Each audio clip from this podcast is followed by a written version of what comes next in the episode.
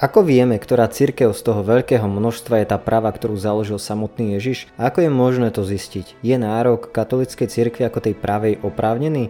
V jednej nedávnej textovej debate mi bolo napísané, že rímskokatolická církev vznikla v 6. storočí. Mnohí katolickú církev atakujú v domnení, aké satanské dielo to je. Dnes však poukážem na to, že atakovanie a urážanie katolíckej cirkvi znamená atakovanie a urážanie Krista, pretože cirkev je jeho telom. Cirkev Nového zákona založená Ježišom je akýmsi naplnením spoločenstva Starého zákona. V starom zákone sa o Božom ľude hovorí ako o istom zhromaždení, hej, napríklad zhromaždenie na Sinaji. V Novom zákone je na to poukázané v skutkoch 7.38. Ide teda o isté zhromaždenie alebo zvolanie zhromaždenia, grecky eklézia, čiže cirkev. Nejde len o skupinu veriacich, ale aj o to, že sa nejako zhromažďujú, čo nie je možné čisto len pre neviditeľnú cirkev. Ak to je zhromaždenie, musí sa vedieť zhromaždiť.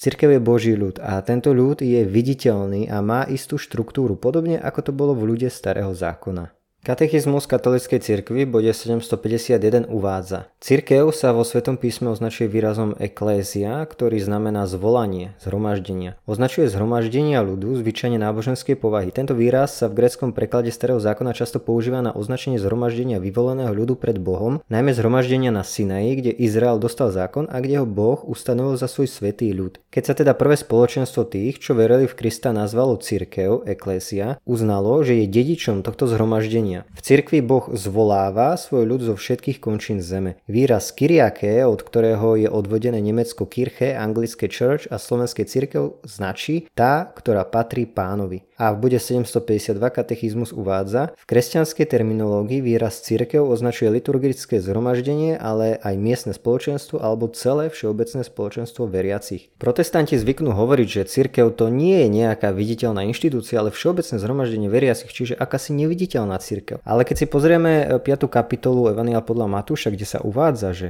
vy ste svetlo sveta, mesto postavené na návrši sa nedá ukryť, to značí, že cirkev je viditeľná a identifikovateľná. Ježiš ustanovil viditeľnú cirkev, ktorá má svoju viditeľnú identitu a znak jednoty pápeža. Katolická cirkev je jediná všeobecná, ktorá existuje od čias Ježiša. Iba táto cirkev existovala aj v 10 aj v 5. a aj v 1. storočí, ktorá prijala, zachovala a spolahlivo odovzdávala Kristovo učenie od počiatku. Línu pápežov možno vysledovať až k Petrovi. Katolická cirkev teda existuje už 2000 rokov napriek ústavečnej opozícii sveta. To svedčí o jej božskom pôvode a pretrváva aj napriek mnohým chybám samotných jej členov. Ak patríš do nejakej inej cirkvi alebo spoločenstva, plne to rešpektujem a istotne máš na to svoje dôvody. Ale skúsme si položiť túto otázku. Kto založil tvoju cirkev? Alebo kto založil moju cirkev? Konkrétne náboženstva vieme vystopovať skrze ich zakladateľov. Calvin založil kalvinizmus, Wesley metodizmus, Luther, Luther luteránsku cirkev, Joseph Smith, mormonskú cirkev a tak ďalej. Ale kto založil katolickú cirkev? Konštant Konštantín v 4. storočí, to sa zvykne hovoriť, ale nie je to tak. Do čias Konštantína mala církev už tak e, asi 30 pápežov. Taktiež pojem katolícka církev alebo katolícky vidíme dávno pred ním už okolo roku 100, to ešte spomeniem. Tvrdenie, že katolickú církev založil cisár Konštantín neobstojí pod váhou historických dôkazov. A už vôbec nie je tvrdenie, že rímsko-katolická církev vznikla v 6. storočí. Aj keď od začiatku boli v cirkvi heretici, ktorí sa odklonili od pravého učenia, tak v celku rapidné rozdelenie myslenie sa začalo v časoch reformácie. Prístup len písmo alebo princíp zvaný sola scriptura a odmietnutie autority cirkvy a pápeža mali za následok vznik ľuďmi založených denominácií, siekt či cirkvy, kde každý sa domnieva, že jeho výklad a pochopenie písma je to správne.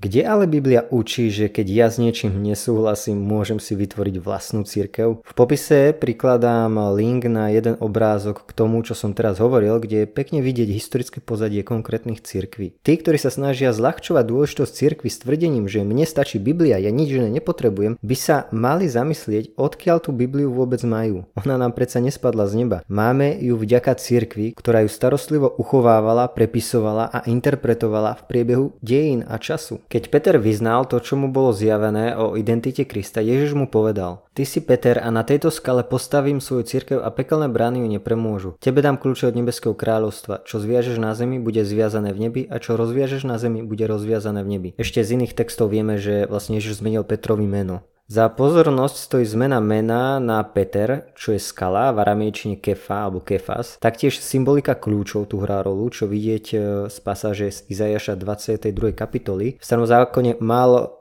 kľúče kráľovský správca v kráľovskom dome alebo v kráľovstve v mene kráľa a Ježiš, náš kráľ, ktorý ustanovil nové Bože kráľovstvo, spravil z Petra hlavného správcu tohto kráľovstva. A v Evaniel podľa Matúša 18.18 18, Ježiš hovorí aj ostatným. Veru, hovorím vám, čo zviažete na zemi, bude zviazané v nebi a čo rozviažete na zemi, bude rozviazané v nebi. Avšak kľúče dostal len Peter.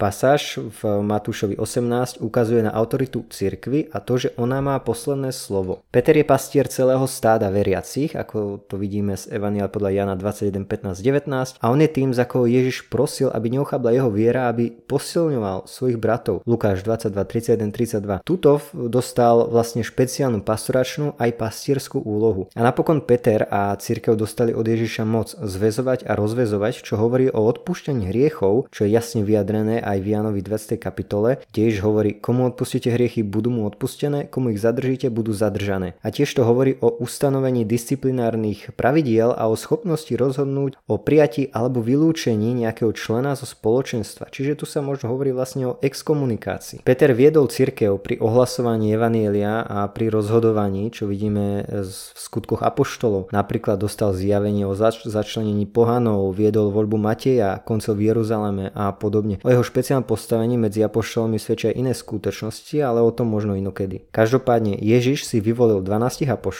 medzi nimi mali traja významnejšie postavenia a na ich čele bol jeden Peter. Prví kresťania uznali Petrovú úlohu a taktiež aj úlohu jeho nástupcov ako biskupov Ríma. Napríklad Klement už v druhej polovici prvého storočia svedčil o autorite Ríma, hej, podobne svätý Ignác okolo roku 105. A dnes nástupcov Petra nazývame pápeži a nástupcovia apoštolov sú biskupy. Čo z toho zatiaľ vyplýva? Ježiš založil jednu viditeľnú cirkev, nie mnoho. Čiže e, je jedna, trvá na veky, hej, pekelné brány nepremôžu, nič ju nepremôže, je postavená na Petrovi a jeho špeciálnej úlohe, má moc zväzovať a rozvezovať. Jediná církev, ktorá má všetky tieto charakteristiky a spätne siaha až do Ježišových čias, je katolická církev. Členov má začlenených krstom a vylúčených exkomunikáciou. Má charakteristickú identitu s iniciačným obradom. Petrovi Ježiš povedal, ty si Peter a na tejto skale postavím svoju církev a pekelné brány ju nepremôžu. Inde Ježiš hovorí, že je s nami po všetky dni až do skončenia sveta. Církev teda bude trvať väčšine a zlo ju nepremôže. Je hierarchická, jej členovia sú vysvetení vkladaním rúk, majú moc zväzovať a rozvezovať a máme im byť poslušnými. Máme ich mať v úcte. Duch Svety uvádza církev do plnej pravdy, ako je uvedené v Janovi 16.13 a môžeme jej teda dôverovať. Církev má od Boha autoritu učiť nás, ohlasovať evanielium a vovádzať nás do plnej pravdy. Plní prorockú, kňazskú a kráľovskú úlohu. V prvom liste Timotejovi 3.15 Pavol hovorí, ale ak sa omeškám, aby si vedel, ako si máš počínať v Božom dome, ktorým je církev živého Boha, stĺp a opora pravdy. Od počiatku církev ako ohlasovateľka pravého učenia prijatého od Krista Apoštolov zakročila, keď sa objavili nejaké falošné náuky a herézia vyhlásila, čo je pravda a takto strážila pravé učenie Krista Apoštolov. Písmo nepripúšťa vyslovene len nejaký subjektívny alebo súkromný výklad, pretože čo spravíme, keď napríklad jednu stať piati ľudia interpretujú inak, ako zistíme, že ktorý výklad je správny? Biblia sa nevysvetľuje sama, veď ak by to tak bolo, prečo by tu bolo toľko rôznych denominácií a cirkví? No Ježiš vedel, prečo ustanovil cirkev a poveril ju touto úlohou a ustanovil aj istý zjednocujúci prvok. Ak je Biblia neomilná, potrebujeme aj neomilného interpretátora. Ak Boh použil ľudí na napísanie neomilnej Biblie, môže použiť aj cirkev ako neomilného tlmočníka Božieho zjavenia a slova. Cirkev vlastne aj časovo predchádza novému zákonu. Biblia predpokladá cirkev a v cirkvi vznikla. Cirkev ju zachovala. Je zaujímavé, že ak niekto podkopáva cirkev a odvoláva sa len na písmo, pričom bez cirkvy by ani to písmo nemal. Ježiš nič nenapísal a jeho príkaz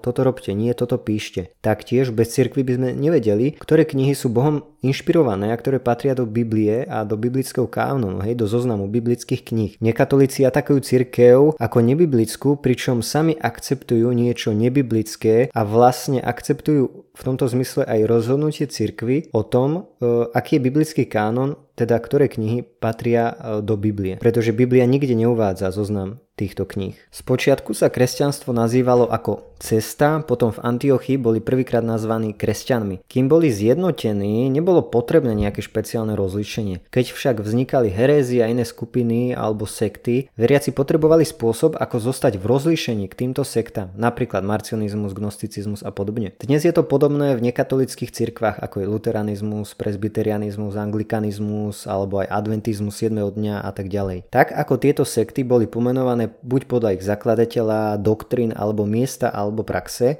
tak aj pôvodná církev, od ktorej sa tieto skupiny oddelili, potrebovala pomenovanie. A keďže bola všeobecná, univerzálna po celom svete, jej meno bolo katolikos, čo znamená všeobecný, čiže univerzálny. Asi najstaršie zachované svedectvo o tomto pomenovaní je od svätého Ignáca Antiochiského. Asi v roku 105 alebo 108 po Kristovi Ignác Antiochisky písal kresťanom v Smírne. Citujem, mali by ste Eucharistiu považovať za platnú, ak je slávna biskupom alebo niekým, koho poverí. Nech sa spoločenstvo schádza tam, kde je biskup, rovnako ako, kde je Ježiš Kristus, tam je katolická cirkev. O pár rokov neskôr sa toto slovo objavilo v rozprávaní o mučenictve svätého Polikarpa. Kresťania od začiatku používali grecké slovo katolikos, keď opisovali cirkev Ježiša Krista. Svedčia o tom už prvé už aj spomínané, hej, mimo biblické literárne záznamy. Ignác tento pojem nevysvetľuje, čo naznačuje, že už bol známy a používaný, takže svoj pôvod môže mať kľudne už na konci prvého storočia. Kristova cirkev je katolická cirkev, pretože je to tá istá cirkev bez ohľadu na miesto alebo čas, v ktorom sa nachádza a pretože obsahuje plnosť väčšného Božieho plánu spásy pre ľudstvo. Protestantský historik G.N.D. Kelly napísal, že pôvodný význam slova katolický bol všeobecný alebo univerzálny, ale potom sa už tento pojem použil na opísanie pravej cirkvi odlišné od heretických kongregácií. Tiež píše, že čo ranní otcovia predstavovali, bola takmer vždy empirická viditeľná spoločnosť.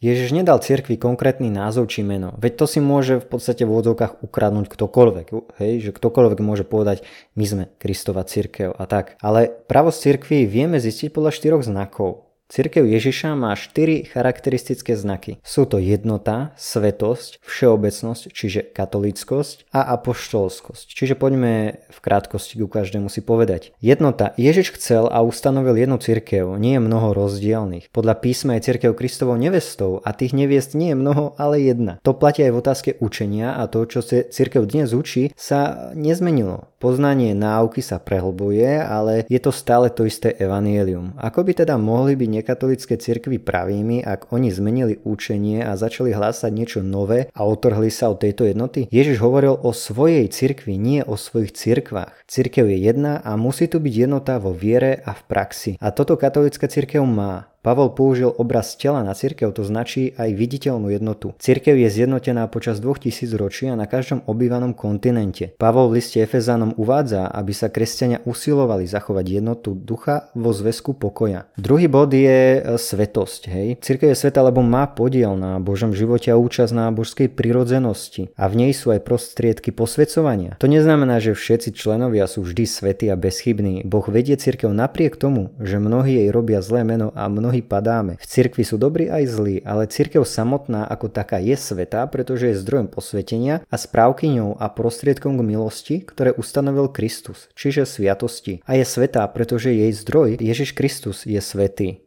Tretí bod, katolíckosť, o tom som už hovoril. Áno, slovo katolícky tu znamená všeobecný v zmysle celý alebo úplný. Označuje Kristovú cirkev, pretože je rovnaká bez ohľadu na to, kde sa nachádza a obsahuje plnosť pravdy Božieho väčšného plánu spásy. Žiadna iná cirkev či kresťanská tradícia nemá tak široký záber a rozsah. Ježiš vyslal apoštolov ísť do celého sveta a hlásať evanielium. Cirkev je katolícka, lebo je pre všetkých. Minimálne od roku 107, ako som uviedol, bola Kristova cirkev známa už ako katolická cirkev, keď svätý Ignác Antiochis Antiochísky použil tento titul na označenie cirkvy založené, založené Ježišom. Katolické učenie a bohoslužba predstavujú významnú jednotu po celom svete a v celých dejinách. Veď napríklad, keď si pozrieme opis bohoslužby od svätého Justína, to je okolo roku 150 myslím, hej, tak to je veľmi podobné ako to, čo robia katolíci na omši dnes. Hovoril som o tom v časti číslo 16. Ako uvádza Scott Hahn, Sveta omša bola všade už v tomto ranom období, pretože cirkev sa chápala ako katolícka. A napokon je tu štvrtý znak a to je apoštolskosť. Áno, církev je založená na apoštoloch ako prvých lídroch a následne ich nástupcoch biskupoch. Takto vieme, že učenie, ktoré máme, je to práve apoštolské od apoštolov, ktorí ho prijali od Ježiša. Už v skutkoch apoštolov vidíme, ako si zvolili náhradu za Judáša. Jeho úrad mal prevziať niekto iný. Církev je apoštolská, to znamená, že má kontinuitu s Ježišovými prvými apoštolmi a je schopná vysledovať svoj rodokmeň priamo ku ním. Poznáme líniu viac ako 260 pápežov siahajúcich k tomu prvému Petrovi. Podobne biskupy sú v línii s apoštolmi. To je dôležité, pretože takto vieme, či sa nám zachovalo práve učenie. Je tu istá spirituálna kontinuita a vieme zistiť, či je učenie to práve, alebo je to len niečo nové, ľuďmi vytvorené. To je žiaľ to, čo sa stalo s protestantskou reformáciou, ktorá začala zhruba pred 500 rokmi. Každá cirkev bola založená konkrétnym človekom a títo vyšli z apoštolského nástupníctva. Katolická cirkev je iná, ona siaha spätne až do prvého storočia k Ježišovi a apoštolom. Má božský pôvod. V druhom liste Timoteovi 2.2 Pavol píše A čo si počul odo mňa pred mnohými svetkami zveruj spolahlivým ľuďom, ktorí budú schopní učiť aj iných. Dnes cirkev odovzdáva apoštolskú moc tak, ako nám to ukázali prví apoštoli, to som už tiež spomenul, vkladaním rúk. Hej, prvý list Timoteovi 5.22 alebo druhý list Timoteovi 1.6. Citujem. Preto ti pripomínam, aby si roznecoval Boží dar, ktorý je v tebe prostredníctvom vkladania mojich rúk. Konec citácie. Ignác pobadal veriacich, aby nasledovali biskupa ako Ježiš Kristus nasleduje otca a kňazov ako apoštolov a vážili si diakonov ako ustanovených Bohom. Nech sa nič spojené s cirkvou nekoná bez biskupa. To uvádzal uh, svätý Ignác Antiochysky. Katechizmus v bode 765 uvádza Pán Ježiš dal svojmu spoločenstvu štruktúru, ktorá bude trvať až do úplného završenia kráľovstva. Je to predovšetkým ustanovenie 12 s Petrom ako ich hlavou. Keďže predstavujú 12 kmeňov Izraela, sú základnými kameňmi Nového Jeruzalema. 12 a iní učeníci majú účasť na Kristovom poslaní, na jeho moci, ale aj na jeho údele. Všetkými týmito činmi Kristus pripravuje a buduje svoju cirkev. Priatelia, Ježiš a cirkev sa nedajú od seba oddeliť. Ježiš cirkev založil. Kto prenasleduje cirkev, prenasleduje Ježiša. Kto odmietne cirkev, odmietne aj Ježiša. Pozri si napríklad Lukáš 10.16. Svetý Pavol prirovnal vzťah medzi Ježišom a cirkvou k láske medzi manželom a manželkou. Ako by som ja nemohol mať v láske cirkev, keď ju má v takej láske sám Ježiš. A my máme milovať cirkev tak, ako ju Ježiš miluje. Keď Filip stretol etiópskeho eunucha, ako o tom čítam v skutkoch v 8. kapitole, ktorý čítal Izajaša, opýtal sa ho, či rozumie, čo číta. On mu, on mu neodpovedal, jasné, ja nikoho nepotrebujem, to sa vysvetľuje samo. Nie, on pokorne pripustil a povedal, že ako by som mohol, keď mi to nik nevysvetlil. Peter nás varuje vo svojom druhom liste. Niektoré miesta v písme sú ťažko zrozumiteľné a neučení a neutvrdení ľudia ich prekrúcajú ako aj ostatné písma na svoju vlastnú záhubu. Tu jasne vidíme, že písmo je možné prekrútiť alebo nepochopiť. Biblia neuvádza, že tu majú byť stovky či tisícky superiacich kresťanských zoskupení. Efezanom 4.4.5 uvádza Jedno je telo a jeden duch, ako ste aj povolaní v jednej nádeji svojho povolania. Jeden je pán, jedna viera, jeden krst. A Ježiš sa modlil za jednotu. Je nepochopiteľné, prečo tí, ktorí sa od tejto jednoty odlúčili, atakujú pôvodnú Kristovú cirkev rôznymi spôsobmi, niekedy až tak radikálnymi, že vraj cirkev je neviestka babylonská, o ktorej hovorí kniha Zjavenia, alebo že pápež je antikrist. Ale vidíme, že to nie je možné, lebo Svetá církev založená Kristom nemôže byť neviestka babylonská a Ježišom ustanovený úrad nie je úrad Antikrista. Tak si to trošku zhrňme. Cirkev je založená na apoštoloch, je stĺp a opora pravdy, apoštoli a hlavne Peter majú špeciálnu autoritu. Peter má zverené kľúče od nebeského kráľovstva, má špeciálne postavenie, od pána dostal pastierský úrad v cirkvi a dostal úlohu posilňovať svojich bratov. Má byť oporou pre veriacich, aby nevybočili z cesty, čo platí aj pre celú cirkev. Od začiatku mal špeciálnu autoritu. História dosvedčuje, že nástupcovia na Petrovom úrade ako biskupy Ríma pokračovali v tejto službe a úlohe. Apoštoli majú autoritu hovoriť v Kristovom mene. Hej, Lukáš 10.16 e, čítame, kto vás počúva, mňa počúva a kto vami pohrdá, mnou pohrdá. Kto však pohrdá mnou, pohrdá tým, ktorý ma poslal. Táto autorita sa odovzdáva ďalej, ako vidíme v skutkoch 1.20, vkladaním rúk, čo som už tiež spomínal 1. list Timoteovi 5.22. Cirkev je hierarchicky zložená z diakonov, kňazov a biskupov. Pavol dokonca inštruoval Týta, aby ustanovil starších na Kréte. Apoštoli nakoniec zomreli, cirkev však nie. Apoštoli teda odovzdávali im zverenú autoritu a úrad ďalším. Táto autorita zahrania napríklad e, zväzovať a rozväzovať, odpúšťať hriechy a hovoriť v Kristovom mene. V tom prvom liste v 5. kapitole e, v prvom liste Timotejovi Pavol varuje Timoteja, aby na niekoho nevkladal ruky unáhlene. Vysviacka sa odovzdávala e, vkladaním rúk, čiže členstvo v hierarchii bolo objektívne overiteľné. V skutkoch 2028 e, čítame Dávajte si pozor na seba a na celé stádo, v ktorom vás Duch Svetý ustanovil za biskupov, aby ste pásli Božiu cirkev, ktorú si získal vlastnou krvou. Cirkev je univerzálna, hierarchická a viditeľná. Je Ježiš prislúbil, že bude svoju cirkev viesť do plnej pravdy a nikdy ju nepe, neopustí a nikdy ju pekelné brány nepremôžu. Cirkev ako celok teda nikdy nemôže upadnúť do nejakej herézy alebo do nejakého blúdu. To, čo dnes učí katolická cirkev, nie sú novodobé alebo stredoveké vynálezy, ako sa zvykne hovoriť. To, čo dnes učí katolická cirkev, je tu od počiatku. Mnohému verili veriaci od začiatku, napríklad spásny účinok krstu a krst detí, reálna prítomnosť Ježiša v Eucharistii, modlitby za zosnulých, Petrov primát a podobne. Vypočuj si napríklad už spomínaný podcast číslo 16, kde som hovoril o tom, ako vyzerala omša prvých kresťanov kresťanov. Aby sme sa vyhli nedorozumeniu, nechcem tým povedať, že ako jednotliví veriaci nemáme samostatne čítať písmo, to by bolo veľké nepochopenie. Samozrejme, že ho máme čítať, študovať, riadiť sa ním, sme k tomu povolaní a môže byť pre nás každého písmo osobitne svetlom na ceste viery a môžeme aplikovať mnohé z toho, čo čítame na náš individuálny život. Dokonca by sme ho mali čítať možno viac ako čítame a bratia a sestry protestanti nám idú často v tomto prístupe príkladom. Čo chcem však povedať je, že keď dôjde k dôležitým doktrinálnym nezhodám a nejasnostiam, ako napríklad to, že je krst dôležitý, alebo môže kresťan stratiť svoju spásu, alebo je Eucharistia iba symbol, alebo skutočne Ježiš Kristus. Potrebujeme nejaký spôsob, ako zistiť, čo je pravdivé. A na to je tu církev vedená Duchom Svetým, ktorá nám takto pomáha v prípade ťažkosti a potreby, aby sme nezablúdili a môžeme sa na ňu spolahnuť.